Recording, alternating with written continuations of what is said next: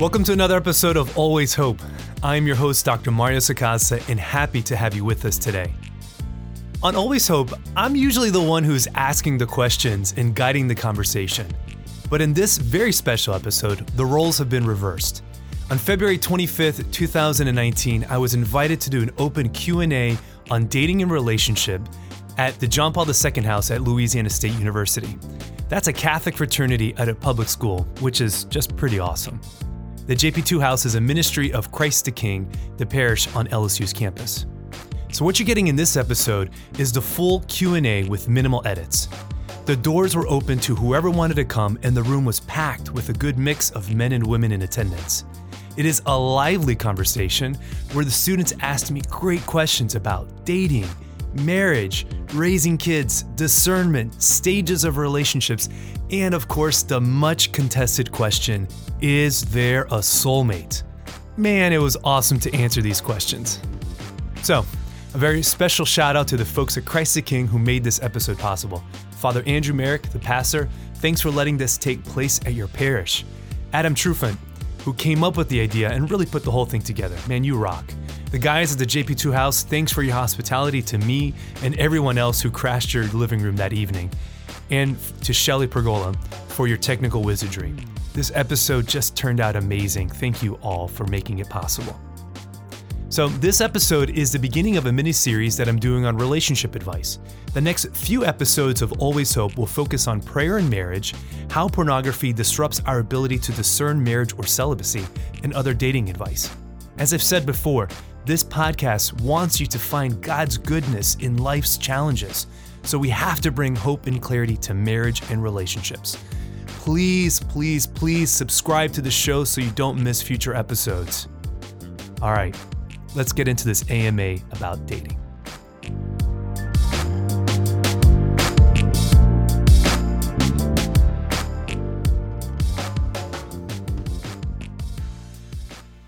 Our first question of the evening: what are some practical tips and do's and don'ts to strengthen a Catholic relationship? Great question to whoever put that out on the Google Docs beforehand. All right, so this is going to go through some of my general relationship advice. Let's go through it. First, may sound like a no-brainer, but pray together. All right, pray together with the person that you're dating. Go to Mass. Go to adoration. Do those spiritual things. Make sure that God is the center of your relationship. Absolutely, that's the first thing, is making sure that He is the foundation. But He is the foundation, but also recognizing that you're two individual people, and so your personalities are instrumental in any dating relationship. Just because the guy likes Jesus doesn't mean that you are going to be compatible in a relationship, all right? Is that fair enough? Everybody laughs, you got it? Vice versa, guys, right? Just because you like Jesus and you do pray, which should be the foundation, you need to have other interests that round out a relationship.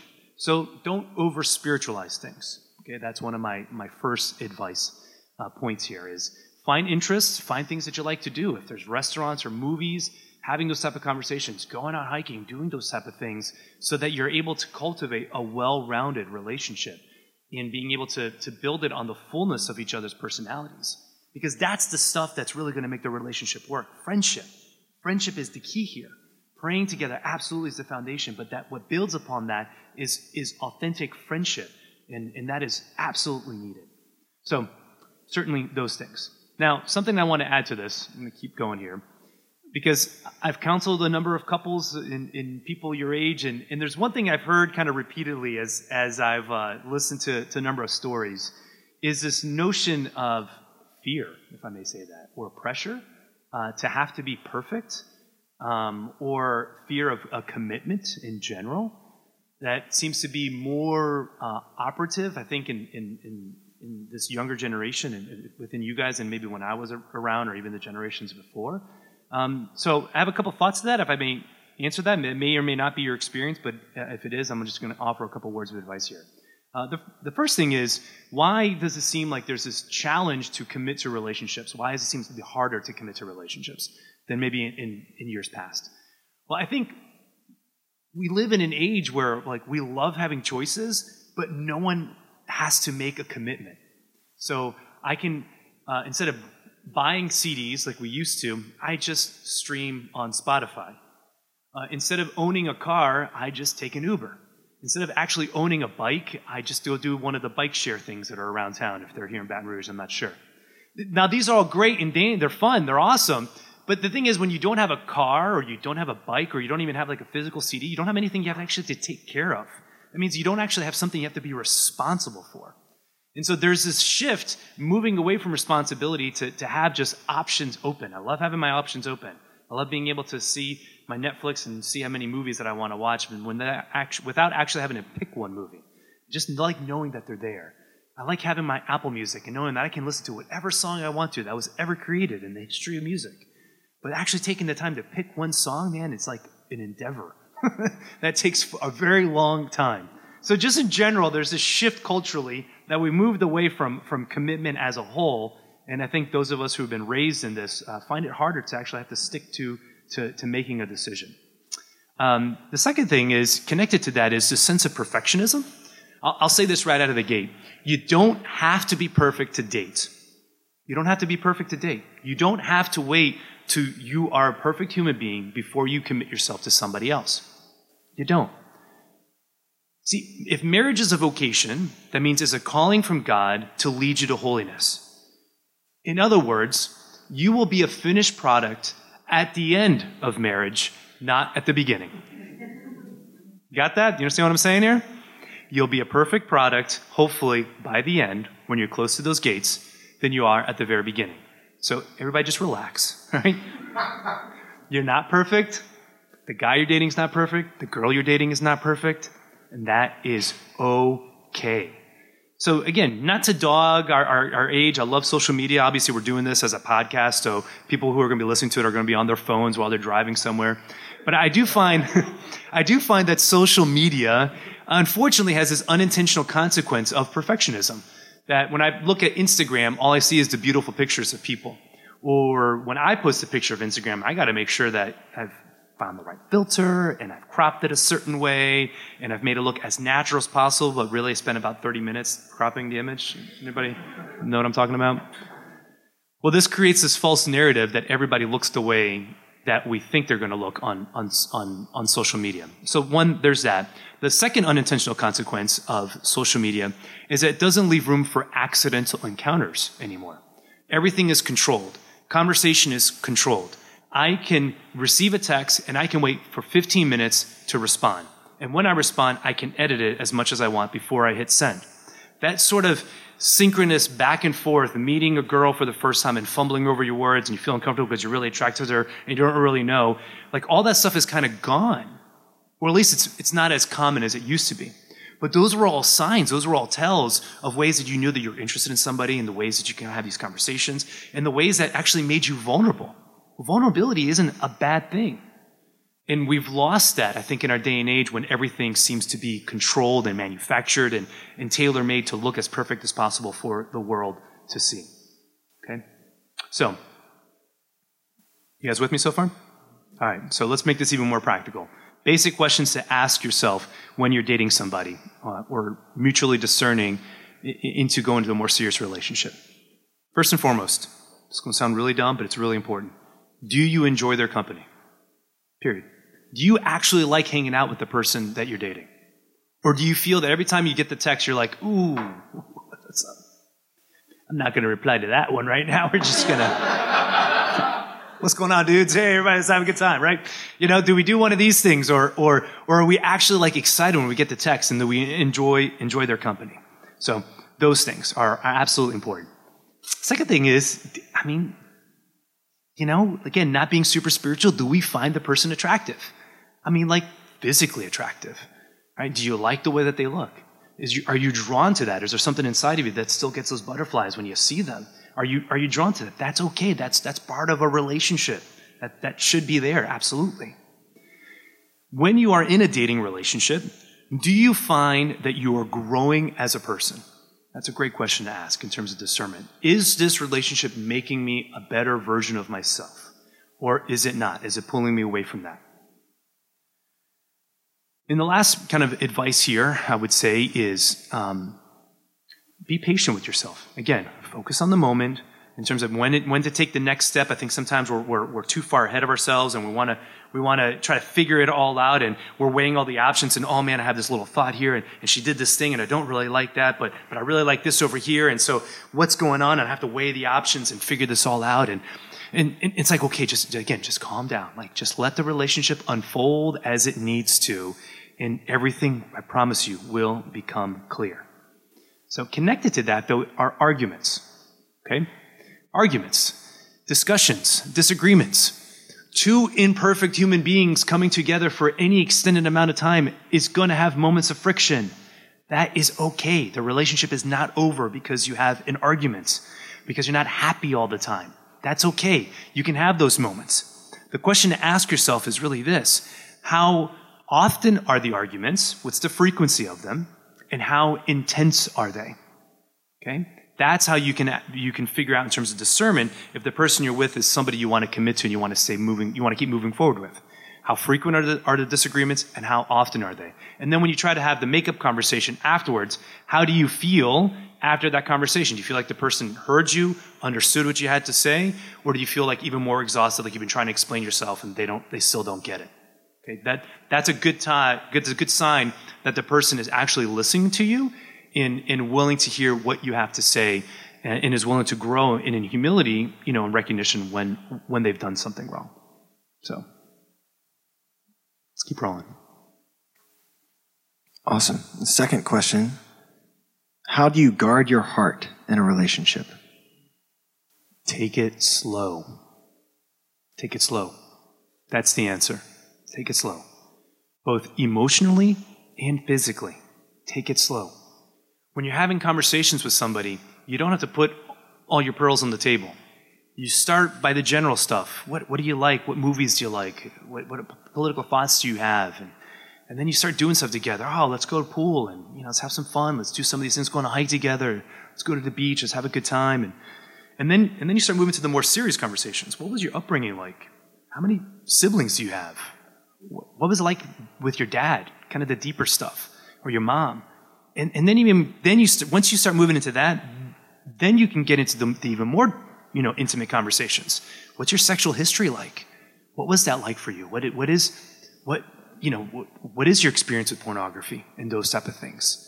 Those conversations, you don't have those typically on the second date. The person has to earn your trust to get to the point that you can actually have that type of depth of a conversation.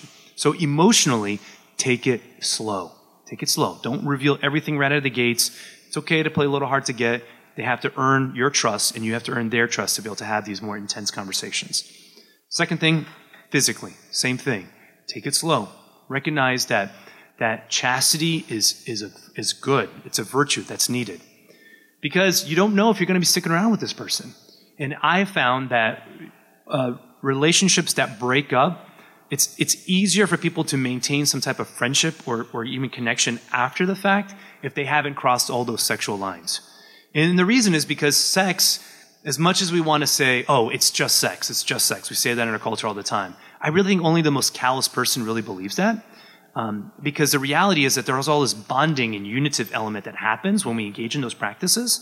And so if you're with somebody for an extended period of time and then you break up, it's really hard to just have a regular relationship with them if you've crossed all of those physical lines. So take it slow. That's how you guard your heart. Let them earn your heart, your emotions, and your body, so that mutually you can grow in your relationship together. Cool? All right. Let's open this up. What do we got? Just as a clarification, what exactly does it mean to guard your heart? Or what does that entail? Why would one want to? Because your heart is good. Your soul is good. And being vulnerable means that you can be hurt. And so when you're going to be vulnerable with somebody, when you're going to display that goodness to another person, when you're going to open up that intimately with somebody else, you want to make sure that that person has earned your trust. And when you trust somebody, you're saying, okay, now I can be open, now I can be sensitive, now I can reveal to you the parts of me that I don't reveal to everybody else. Because we do need to have guards. Like, it's okay. Sometimes we need to have that armor up to protect us, because we live in a world that at times does want to take advantage of us. And we're going to interact with people who aren't the best either. And so to guard your heart is to preserve the goodness that's there. It's not out of fear. It's out of prudence. It's, I have a goodness that's inside of me that everybody doesn't have the right to see. Only a few people do.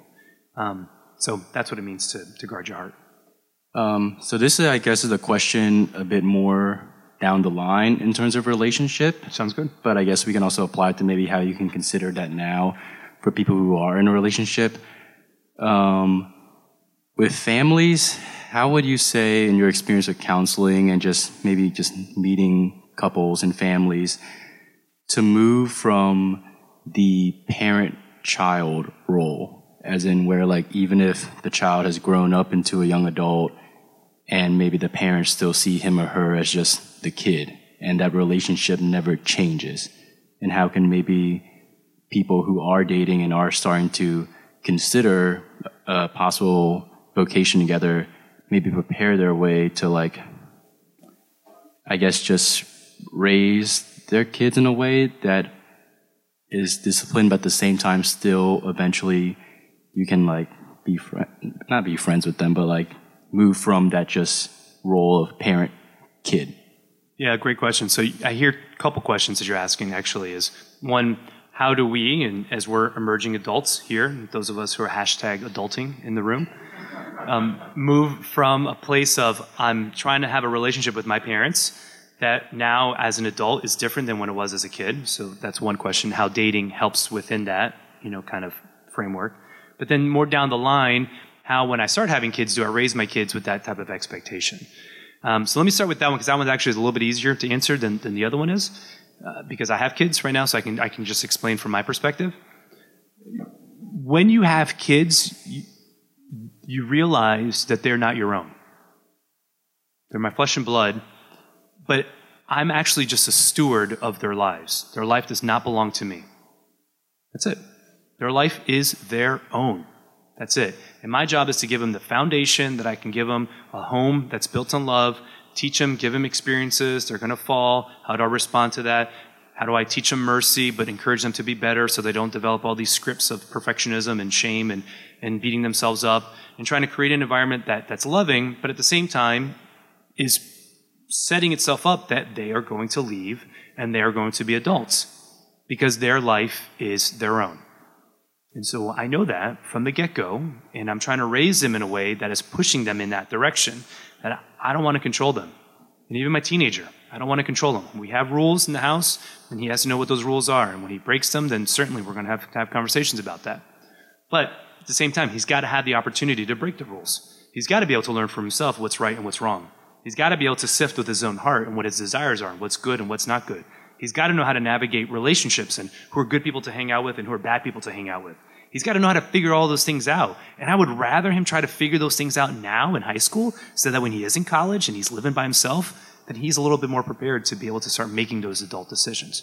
So, kids are not yours. They're God's. And that's what's important. Back to the first point then.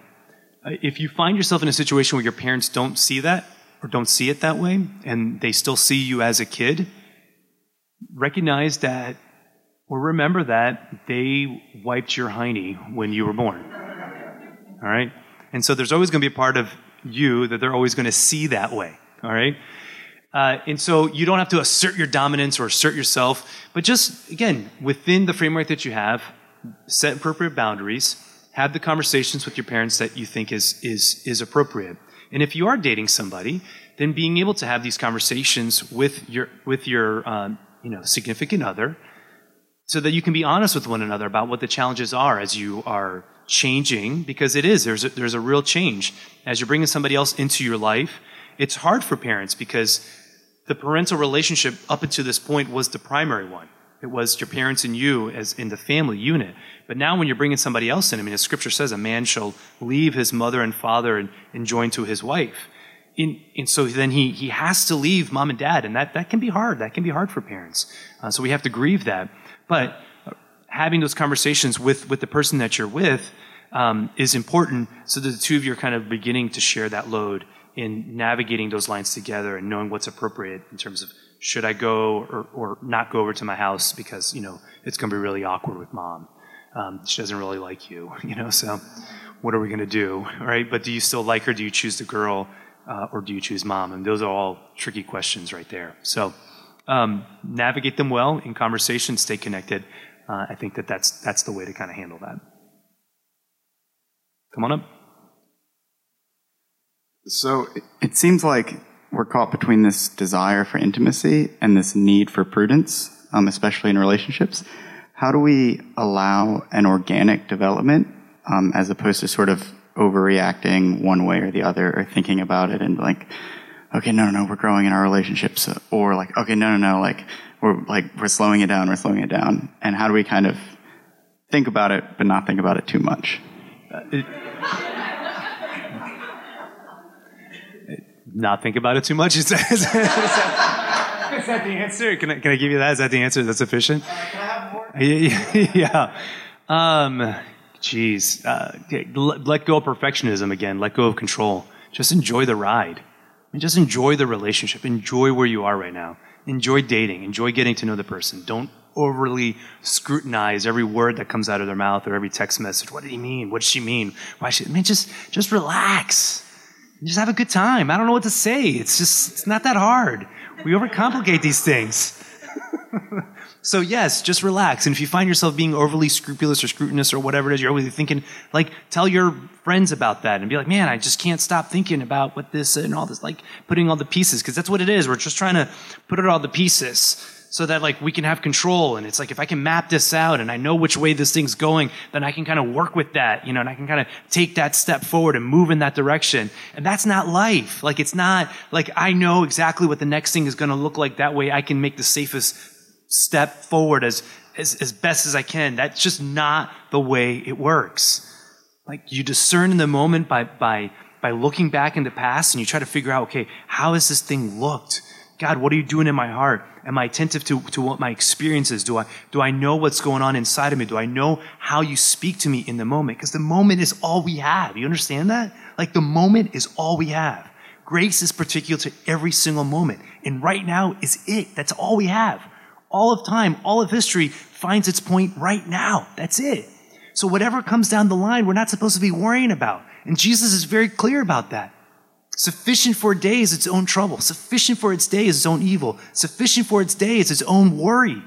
Tomorrow will take care of itself if we have faith and if we have hope to believe that God, who has promised good things to us, will make those things manifest. So stop weighing everything that's happening in the relationship and just enjoy it, and trust that over time, God, if you're connected with him and you know how he speaks to you, will reveal to you when it's time to continue to move forward or when it's time to break up. Because breaking up, dating, you can break up while you're dating. You can break up when you're engaged. You can. Absolutely. You're laughing. I'm being serious. You're not married yet. See, we've lost this sense also of like a hierarchy of a relationship. This is all, it's all wash. It's all like, it's all just, you know, shifting. What are we doing? Oh, we're dating. Oh, we're married. Oh, we're engaged. We're nothing. We're just smarter than that. Like, it's all like equal now. And that's gone. Like, it's like these labels used to exist. We dated, we went to courtship, we went into engagement, and now we're married. And the reason that there was these levels that used to exist is because it demarcated or manifested, whatever, some sense of commitment, the level of commitment. As you go up the rung, you're more committed to the person, which also means that you're more responsible for what you do in the relationship. That's what goes up also, commitment and responsibility, love and responsibility increase as you move forward in a relationship. So I don't know why I just went off on all that. Saying. Really got lost there, so it's good. All right, love one another. All right, so let's keep going. Next question. Let's roll. Okay. Come on, let's get a lady on the phone.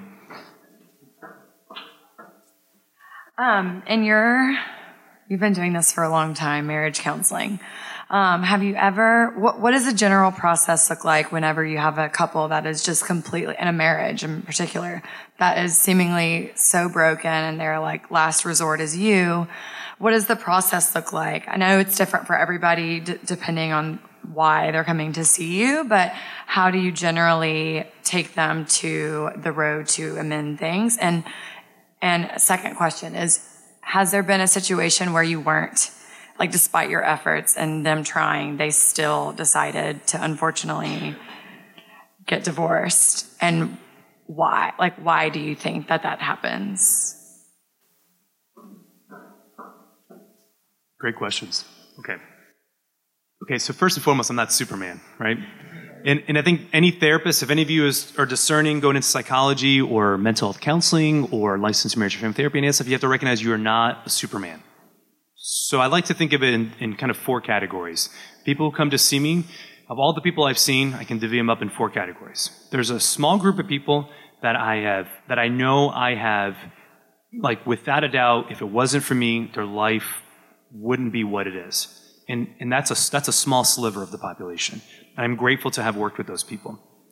There's a large group that I've worked with and I've been grateful to help, but I mean, they maybe could have seen somebody else and got the same progress, you know, but I helped them.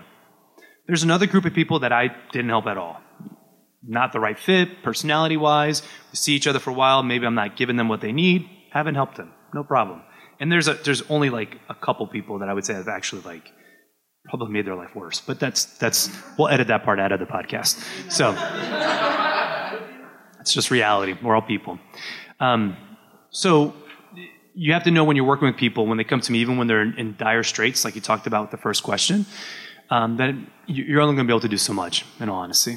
When somebody comes to you that it's like the 11th hour, the 11th and a half hour before a divorce, and they're coming to you saying, fix me, what do you want me to do? I'm not some magic worker. I don't have like a wand that I can give you and say, all right, let's just kind of get this fixed and everything's going to be happy.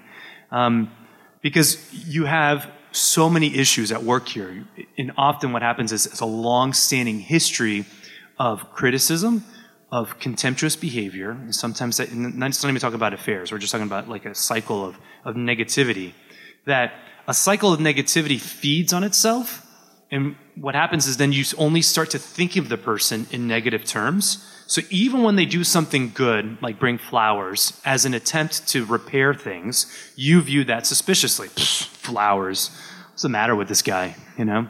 Why didn't he bring me chocolates? He knows I like chocolates. Or he brings you flowers, and you're like, oh, carnations, what a cheap son of a, beep, right? He should have brought me roses. What's the matter? So even the attempt to try to do something is viewed negatively. So when you're in that much of a hole, it's really hard to kind of get out of that, okay? Is it impossible? Of course it's not impossible. With grace, all things are possible. And when I work with couples that come to me, I give them freedom, certainly, to make the decisions that they have to make, but they know when they sign up to see me that I'm going to try to work with them towards saving their relationship, and that's generally my MO. So where do you start? Well, you try to de-escalate the problem, the arguments, try to get them to a point where at least they can have conversation or even just stand being in the room together. And once you can do that, then you can start building on that to reestablish trust, which is to say also reestablish intimacy.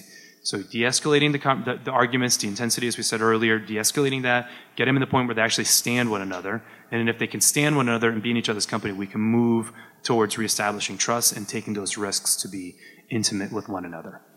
Have there been times when people have gotten divorced after seeing me? Of course. I'm not, like I said, I'm not Superman. I'm not some wizard, who can save everybody who comes to see me. No, of course not. Are there circumstances where I think it's been the right thing? Yeah. Absolutely. Even as a Catholic therapist, I say that. Because I think when we judge things sacramentally, there has to be some manifestation of the sacrament. Now, ultimately, the church is the one who makes the declaration if the sacrament was present or not. We call that a declaration of nullity, a.k.a. an annulment. But there should be some signs that are present there that if somebody does get divorced, then I strongly encourage couples or the individuals at that point to then go get the annulment process done as soon as possible so that kind of marital autopsy, so to speak, can be performed to determine whether or not the sacrament was there or not, if there's grounds for an annulment.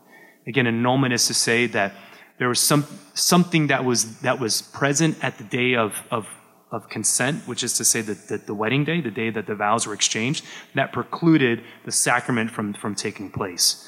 And so you can reflect on the relationship and look back on that to determine whether or not the sacrament was there. So I can go into that more if you want, but we can stop right there. Is that right? Thank you. Yeah, you're welcome. Okay, from your own experience in your years counseling couples, what is the biggest obstacle/struggle that you have seen which seems to surface during dating or marriage? Kind of like across the board. I know you've dealt with a lot of people, but the one that just keeps seeming to surface. Yeah, and this is good. Okay, how do you deal with that? Two things. Dating, fear. Honestly, that perfectionism, all that stuff that I was talking about, having to make decisions and having control of your life and trying to put all the pieces together so you know safely how to take one step with minimal risk as possible, that like fear is what I see the most in dating relationships. In married relationships, what I see is, in my estimation, the biggest threat to married couples today is busyness. It's busyness. I think we have such temptation to be pulled away from one another, and it is super easy to drift apart because we have so many things going on. And once you start having kids, you'll realize even more so. One has a job, the other has a job, and then you have 3 kids or 2 kids or 4 kids or whatever it is, and you're trying to manage their schedules on top of your schedules, and it's like, what's going on, you know? Like, there can be like weeks go by, and I just have to like find my wife, and I'm like, hey, nice to meet you. My name's Mario. What's going on? You want to go get a drink later? Right? You know, you got to like reestablish some type of contact because it's so easy to drift apart. It really is. And so that busyness, I honestly think, is the biggest threat to relationships today. You have to make each other a priority. And if your relationship is founded on friendship, like I said earlier, see, this hierarchy, it's not that you leave one to go to the other. They build on one another. You never stop dating your wife. You never stop getting to know her. You never stop trying to figure her out. Those are the things that you do the rest of your life. I mean it sincerely. And her to me, right? I still do bonehead things. And she's like, what the? What were you doing? Or there's new interests that emerge. There's a new movie that I want to see. And she's like, why do you want to see that? I don't know. I want to see it. Stop judging me. What's the matter with you, girl? All right, come on. Stop being so judgy, right? So that sense of like openness to exploring. But if your relationship is founded on friendship, I tell you, it's a gold mine. Because it'll be your marker. It'll be your indicator when your relationship starts to drift. Why? Because you'll start missing your friend. And when you start missing your friend, you know that the relationship's moving in a bad direction. And then you have to go find her or find him. And you got to go reestablish that again and go do one of those things again to reconnect and to reestablish and reconnect in a way that's current to now. Not just what happened 10 years ago, but what's happening now. That's always the challenge in a relationship, in a long-term marriage. So what are the steps to take from going from a friendship to start dating? Like, what are the steps to take from a friendship, starting friendship, and then going to dating? To go from friendship to like relationship. Hooking up? Of dating. I'm just joking.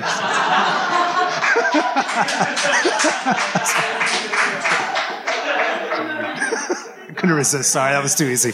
I just got to make sure everybody's listening, you know, because we got real serious there for a few minutes. So, anytime. Adam's like, never. I'm fighting this guy back again.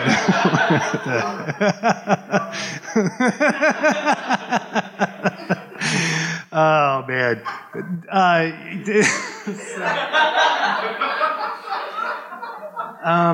Yeah, no, I mean, honestly, like, I guess I'm joking about that, but no, seriously, like, there's a place where if you're moving in a direction where you feel like you like the girl, you got to ask her out. You got to be man enough to ask her out. And you got to, see, Fulton Sheen says this, he says, the reason that men ask the girls out isn't just because of some archaic chivalry, but it's actually because it's the man who makes the sacrifice. It's the man who puts himself out there for rejection. And that's why men are the ones who ask out. That's why men are the one who asked a woman to marry him, because it's the fear of rejection is then put on the man. And so that's an act of charity that men take on for women, or at least it should be. We've lost that, but let's reclaim that. All right? So you ask her out. And that's not to say that girls can't ask guys out either, but I just want to put that out there. But you ask her out, and then you state your intentions. You say, hey, I kind of like you.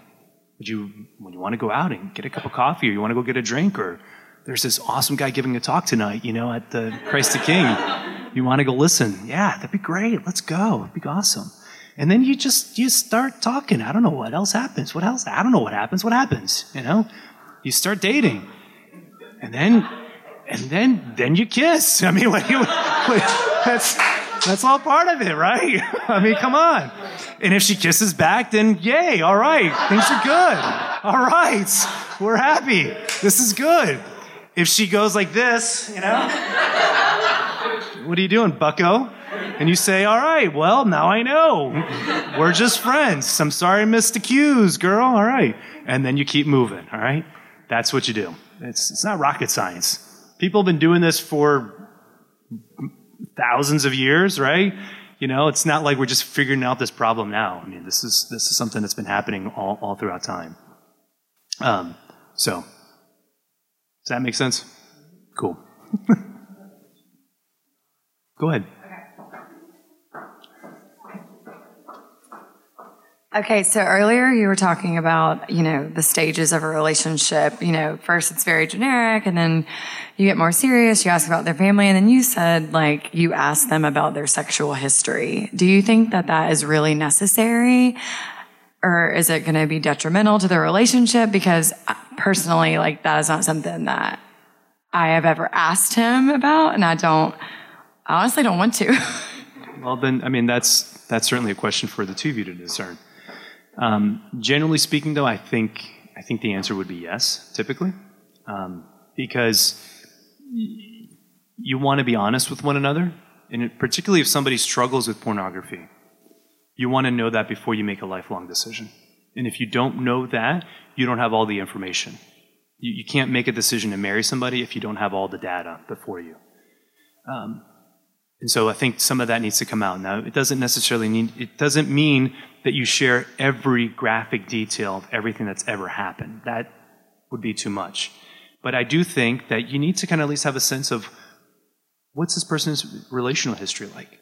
How many people have they dated? How many people have they actually really loved? And the reason you kind of want to know that is because you want to know if this person's capable of falling in love. Like if they have been in love before and they've gotten their heart broken, that's a good person to date. If it's somebody who's just been casual and is only hooked up and randomly, only circumspect or surface level relationships, hey, that guy's got some growing up to do. Kind of want to know that. As you're making a decision to move forward in the relationship. So, again, I can't tell you what to do, per se. And if you guys have not had that conversation, because that's a decision that each of you have made, I'm not asking you right now, this isn't a session, so I'm just speaking abstractly here. That's fine. I respect that. But generally, I would give people the advice to say, you need to at least have some knowledge of where this person has been. Honestly, even at a very practical level, if the person has an STD or something of that nature, those are decisions and questions that you have to know before you give your body over to that person. And if you still love them and they have a long-standing STD, something like herpes or something like that, are you choosing then to still love that person in the commitment of marriage, knowing that there's going to be obstacles or challenges that are going to be present there? So you just kind of want to know all of that. So, long distance is fun, said no one ever. Not even close. Earlier you were talking about, balancing the act of, staying, the busyness that people struggle with in dating relationships and, not doing that.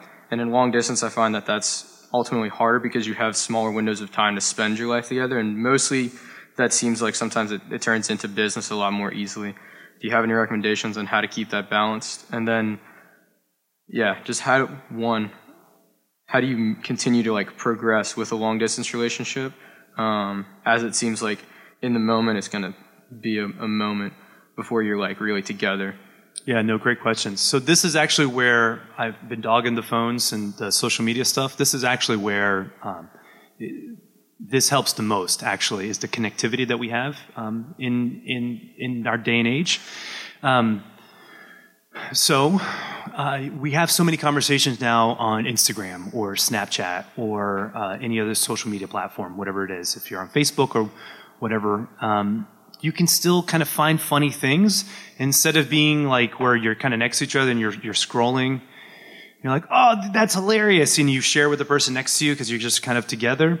You can still do that. You can be like, oh, I'm going to text this to her. You know, that's really funny. And so, and see what she says. And kind of keeping that conversation, some of those impromptu conversations kind of happening. I think that's one. The second thing is that you have to be more intentional about creating time for each other.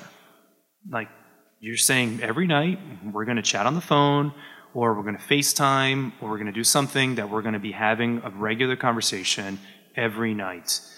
Because the back to that word accident, the accidental encounters where if you're dating somebody that's on campus and you're both kind of walking out of class at the same time and it's 12 o'clock and you're like, hey, cool, what's going on, girl? Good to see you. Hey, let's go get some lunch, right? Those type of things don't happen when someone's over here in another state and you're over here. So you have to be very intentional on making sure that the conversations you're having are regular and are rich. And if you find that you're only getting into like the business stuff, then you got to set some of that aside. You just got to have the regular kind of chatty stuff. Hey, you know, watched the Oscars last night. What you think? Ah, man, you know, listen, Green Book I think is a good movie, but Black Panther was really the one that should have won, right? You know, come on. Let's just claim it. Like, the Black Panther was the movie that actually impacted black culture in America. I'm just saying. Let's talk about it, right? Nobody saw the Green Book, right? Then you just kind of talk about those things, right? I'm sure it's a fine movie. Not dogging the movie. Just Black Panther was awesome. So, is that too simple? It was simple in the sense that there was one thing you said in particular, like, do the FaceTime and the phone calls, like, every night. Is that really that prudent to do like every night kind of thing? Because that's one thing that I've noticed as a struggle is like, how do you find that balance just like time-wise when you have like do you want to be doing like contact every day? Because like sometimes even I found in normal dating relationships when you don't have the distance between you, you still don't see each other necessarily every day, but like you also have the text and the call. So it's like that fun balance, you know? Yeah, I mean, you guys have to make it work for each other. If it's too much for the two of you, then it's too much. At least twice a week. If you're going a week, 2 weeks without talking to somebody, I mean, if it's that easy to not be thinking about her, you know, not wanting to share something with her, then those are things you kind of want to put into your own discernment. So it's got to be with some frequency. It doesn't have to be every day, but it's got to be certainly with some frequency. Yeah, that's better. Cool. Sorry, I don't want to make all my scrupulous types, you know, freaked out. Every night at 7 o'clock, we have to talk for 47 minutes because that's the optimal time of intimate conversations, according to Dr. Mario Sacasa. So how do we reconcile the fact that, you know, we know that we're made to spend eternity with Jesus, but we're surrounded by people telling us that the person you're dating or your spouse should be your other half or your whole world? Something. How do you reconcile that? They're not your whole world. Yeah, great question. So, ready? Theology of the Body 101. Here we go. Sacramental Catechesis 101. The person is a window to God, but isn't God. My spouse at no point is God. I have God. I have Jesus. And you realize that there are those limits there. Like, my relationship with Jesus is personal, is intimate, is more intimate than my relationship with my spouse. She will never fully understand who I am in my deepest, most personal level. Only Jesus knows that. And vice versa, only Jesus knows who she is at the most intimate and most deep level. So it's the communion of the two. It's the fact that we are coming together in a relationship that we're trying to figure each other out. And the balance, as I said earlier, with busyness, but maybe I'll put something else on the table here for thought. Is the challenge for any relationship really is the time between me and we. Me time and we time. Healthy relationships are what we call interdependent.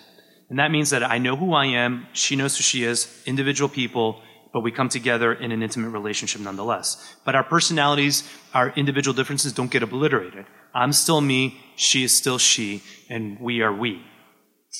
See how that models the Trinity? The Father is still the Father, the Son is still the Son, the Holy Spirit is still the Holy Spirit, but the three together make one person. Okay, so it's that mystery of togetherness and individuality that really kind of sums up. So the cultural narrative that says your spouse is to complete you. Where does that come from?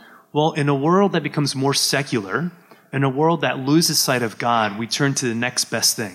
And you know what the next best thing is? Us.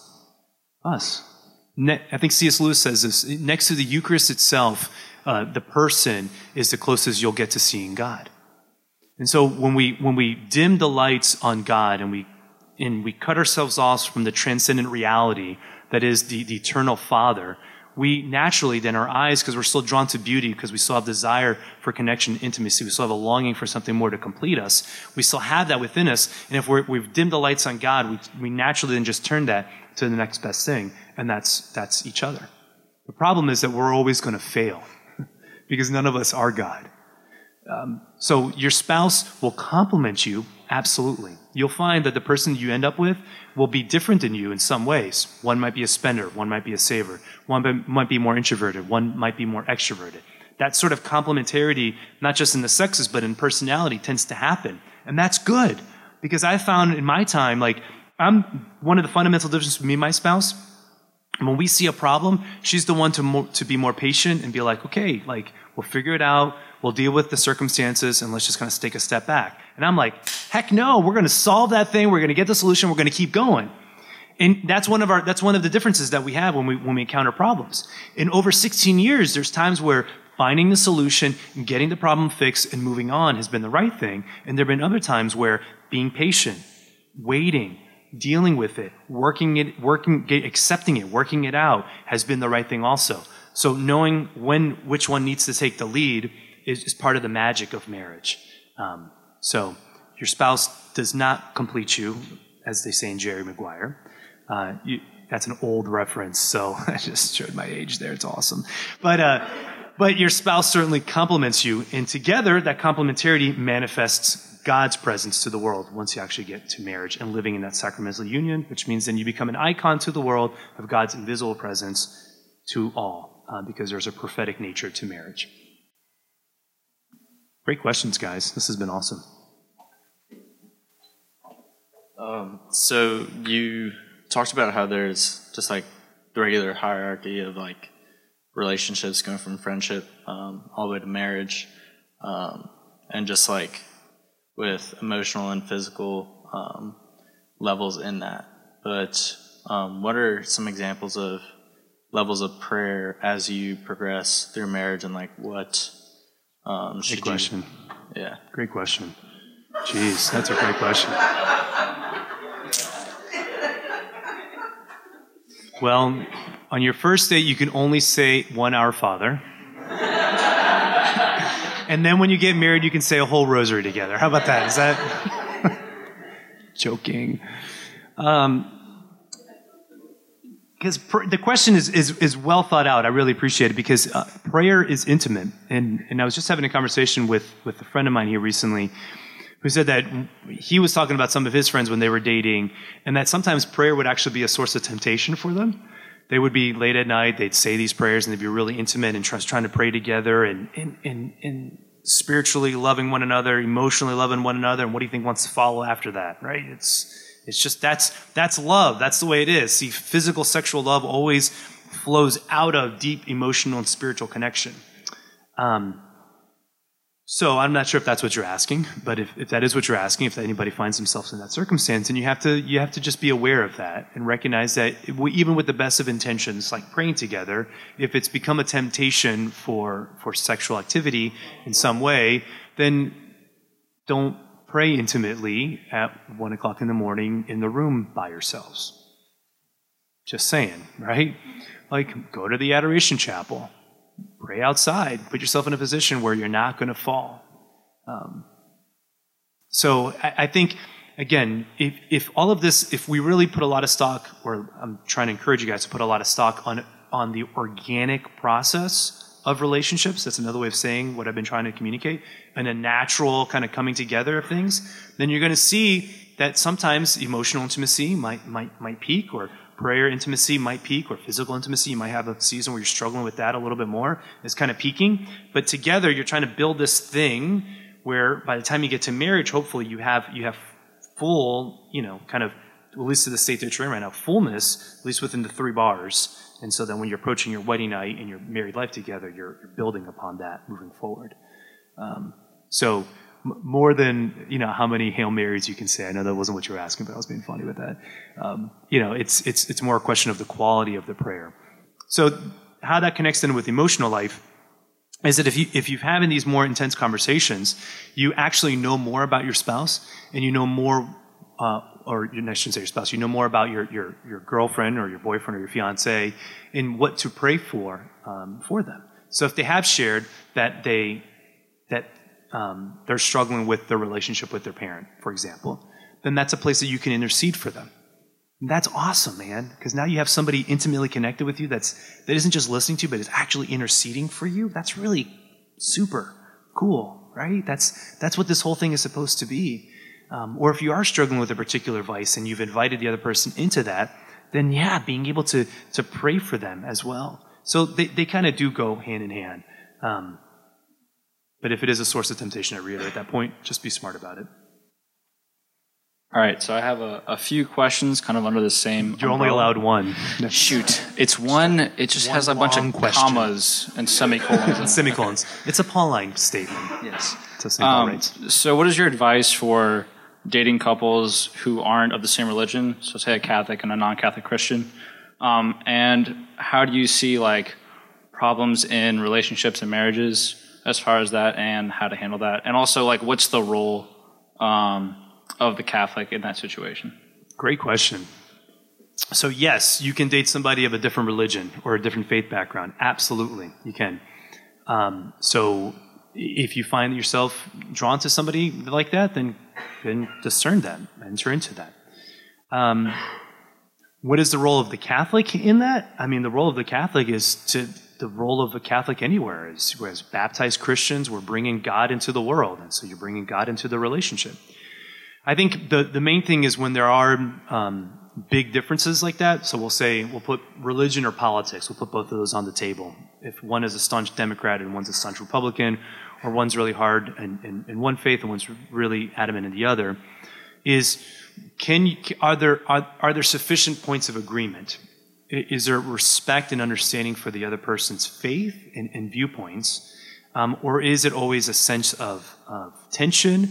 Or even worse, is it a pull? Is it a tug of war where you're trying to prove your point and be right, and she's trying to prove her point and be right?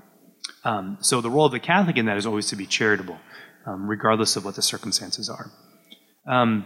The church certainly allows for marriages to happen, and it has certain rights, and I don't have to get into all the specifics of it, that are different for when you're marrying a Catholic than when you're marrying a Protestant, and then when you're marrying somebody who isn't baptized.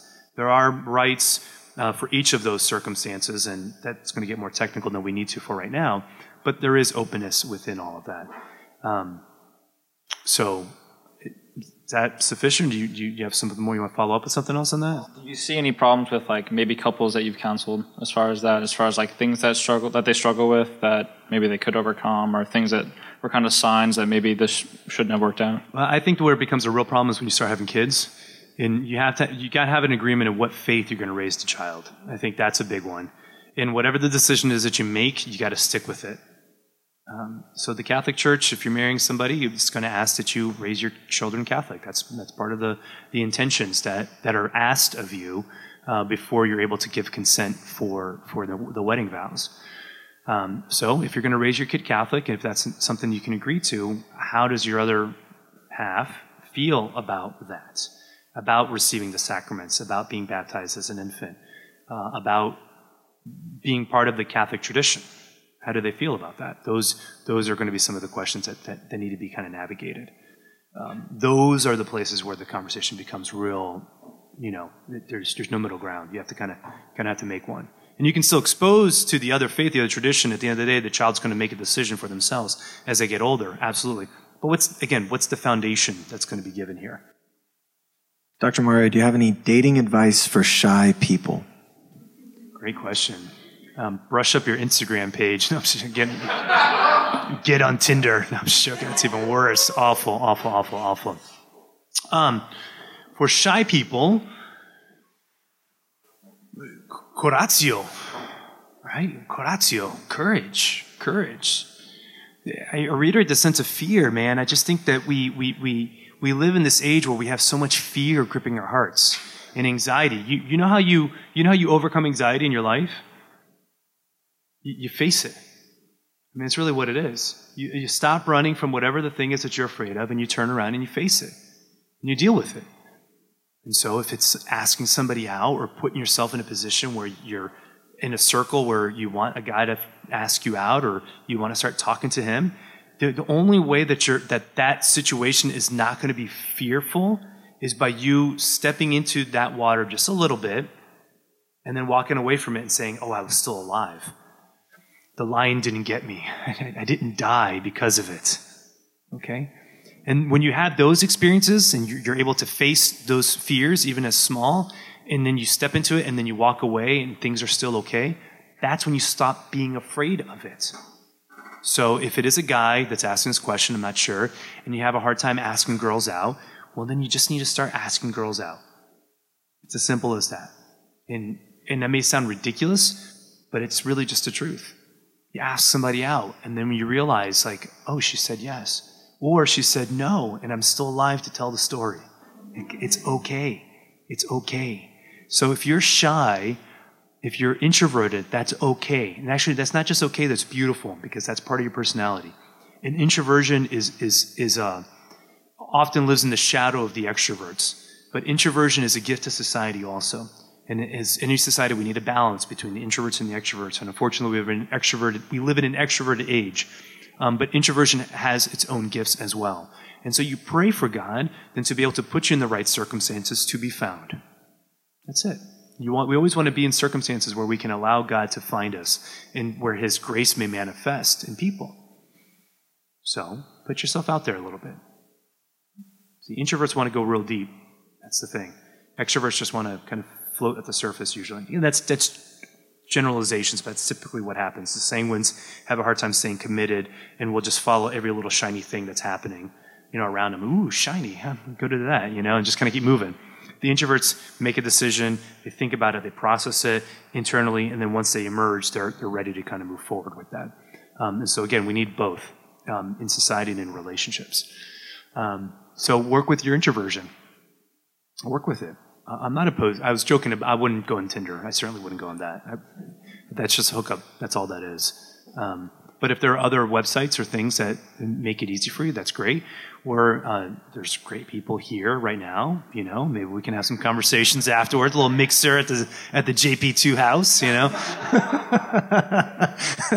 So you know, any of those things are certainly options. Okay. So that's what I'll say. Can I answer one final question? You guys give me 5 more minutes. Is that all right? If you need to go, that's cool. But this is one question I really want to end with. Are you asking a question? Ask away. No, you're great. Fired. Can you talk about just like the complementarity of male and female and like how a woman can bring out the masculinity in the man that she's dating? Yeah, great question. Jeez. Okay, so we're going to end with that one.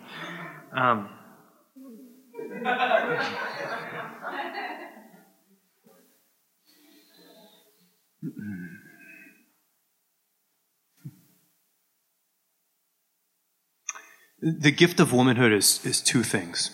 Okay, speaking generally, these things aren't hard and fast stereotypes, but they're generalizations that exist. One is her capacity to receive, and the second is her capacity to intuit. Intuition. We often make fun of women when we say that she's being irrational. And I think that's a terrible thing to claim. And not just for the reasons that I think we want to say, because the reality is that sometimes women are irrational. But that's not always a bad thing.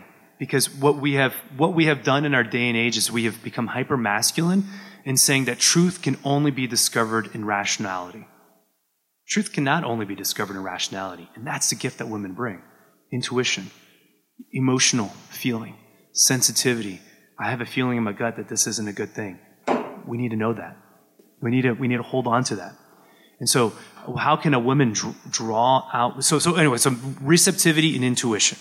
Masculinity then is defined, the genius of masculinity is in initiation. The Father initiates creation. The Father, that's why God is considered Father, not because he has a gender, but because when we talk about the masculine dimension of reality, we speak about it in the sense that it's this, it's the initiator, and the feminine is that which receives. So initiation, as well as then that rationality. So men, if we can use Jordan Peterson's language here, men bring structure and women bring chaos, disorder, not in a negative sense, creativity. So banks, and then the water that flows in the river. The rock and the water. So masculinity is always kind of demonstrated in that. And so the two should always work in harmony with one another, complementing one another. When there are no banks, there's a flood. When there is no river, it's a drought. It's a dry waterbed. We need both kind of working together. And so when men are demonstrating their masculinity in a way that is respectful, endearing to the woman, then that allows her heart to feel safe within that. But then a woman who is not being overly critical allows for some of these imperfections to take place within her husband, allows for a space of rest and security. So then there's this balance, again, also of going out into the workplace and coming home and finding rest. So together we should be able to find a balance of structure and creativity, of initiation, of receptivity, of strength, and of gentleness, of logic, and of intuition. And again, it's in the relationship that allows all this to kind of unfold. So, I don't know specifically how that answers your question. But if you are a woman, continue to be a woman, and the real men will be attracted to that. If you are a man, continue to be a man, and the real women will be attracted to that. And you will draw that out of each other. There are times where I'll speak for myself. Okay, so I'll give you a key moment in my life where I had to grow up as a man. As I said earlier, I'm the spender in my relationship, and Kristen is the saver. And so we got to a point where we were in real financial kind of struggle. I wasn't making a lot of money. There's a whole other story that I can share at another point. And up to that point, this is probably 10 years into our marriage. And my wife is the one who always managed the budget in our relationship. Up until that point, where at that point it became too much of a burden for her. The whole, I have to figure it all out, I have to work with what I have, was just too much for her. That's the way she kind of operates. And I had to, and some of it is that she was really good at it, but honestly, some of it was that I was just lazy as a man. It was easy just to abdicate responsibility of the budget to my wife so she could just kind of do that. But once I realized the toll that it was taking on her because what was coming in wasn't equaling what was going out, and she was really anxious about it because, again, right, she's the one who tries to deal with the problem as it comes. Remember I said this earlier? And so when I realized that I had to grow up, take the budget, and be a man, and stop abdicating that responsibility to her. So I grew up, I took the budget, I did my Dave Ramsey courses, and I have managed the budget, ever since. So that's a way where we are finding that complement, that even in relationships, even in marriages, there's always opportunities to grow up, one or the other, in finding that place of maturity. So I think that answered the question. Last question that I want to answer here that was posed earlier, so we'll say this. It kind of goes to, I think, what somebody said earlier is, and I think this is a great way to end this. Is there such a thing as one person set aside by God for you, like Sarah in the book of Tobit, if you are called to marriage? And how do you know instead of dating all the wrong people? So is there a soulmate is the question. Great question. I will say this. The book of Tobit, and with this we'll end, is an awesome masterpiece of God's providence. If you're not familiar with the book, read it.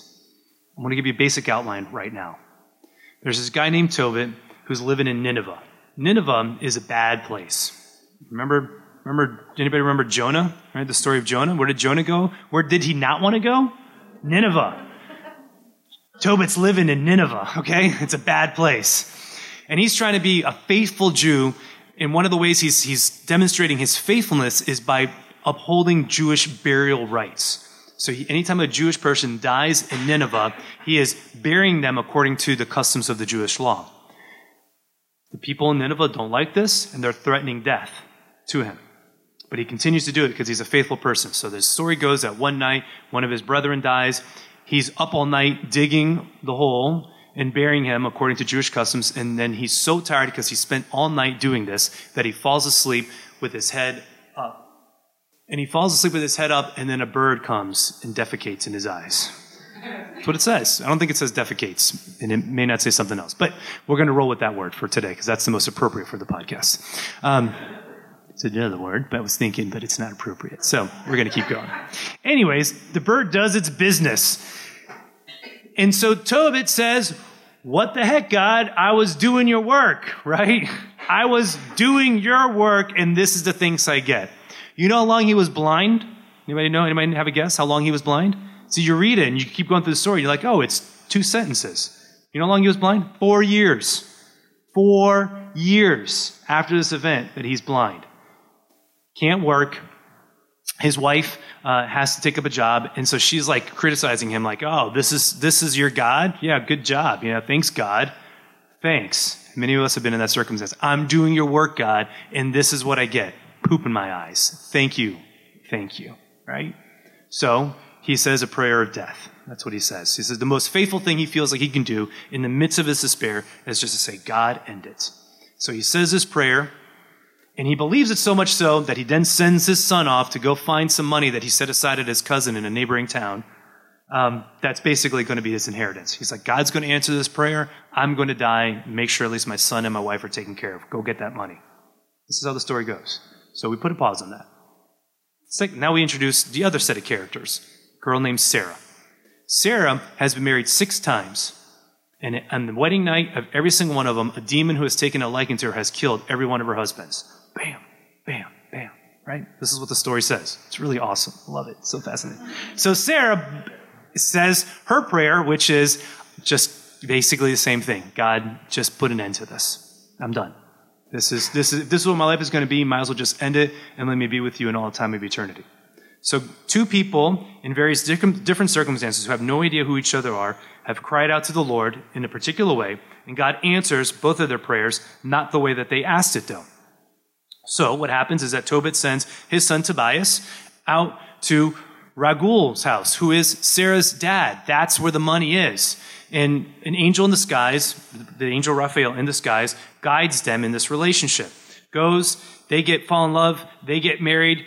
Raphael slaughters the demons, so they're able to share in their love, and then they come back, and he has money, he has the livestock, and they heal Tobit, and everything ends happily, right? So the question is asked, do we have somebody set aside like that? And why did I just go through all of that? The thing is there a soulmate? Probably. Should you be worried about whether the person you're dating is that person or not? No. Because the amount of pressure that type of thinking puts on any given relationship is terrifying. It's terrifying. I've heard all the theology of the body talks, where all the time in eternity, God has this one person for you to spend the rest of your life with. It's beautiful when you're married. It really is. When I can think about how God orchestrates things in my life to have met my wife and that this is the relationship that we're going to have, it's awesome. That type of thinking on your 3rd date? It's terrifying. For all of time of eternity, is this the woman I'm supposed to marry? She makes her coffee weird, right? You know, like, can I deal with that? The thing is that in the story of Tobit, all these things had to happen. Like, this had to happen and this had to happen so that the right timing for Tobiah and Sarah to meet had to occur. Tobit had to suffer for 4 years so that the timing is right so that he can meet the woman of his dreams. You don't know what God is doing in your life. And you don't know what he's doing in the life of whoever your spouse is going to be. You have no idea how God is operating out of our consciousness and orchestrating things and circumstances in a certain way so that when the time comes, you will meet the person that you're supposed to meet and that you will discern a relationship together so that when you get married, it will be the right time. Period. So don't get caught up in thinking, is this or is this the soulmate or whatever it is. Just follow the things I talked about at the very beginning. Rest, relax, enjoy each other's company, build on the small things, and then that question will become clear in its own time. So, having said that, thank you guys for allowing me to be part of this evening. Thank you for being part of this podcast. I'm very grateful to be able to share this with the audience, and I hope you guys have an awesome, awesome night. God bless.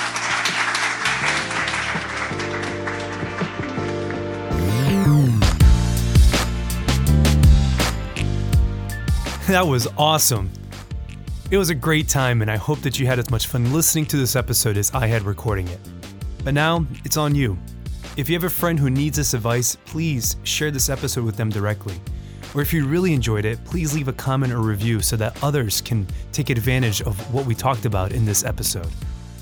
Also, if you are a campus minister and would like for me to come to do an open Q&A like this on your campus, please DM me on Facebook or Instagram at Dr. Mario Sacasa. It would be an honor to come. And remember, Always Hope is a production of Will Wood's Faith in Marriage. God bless everyone, and be good.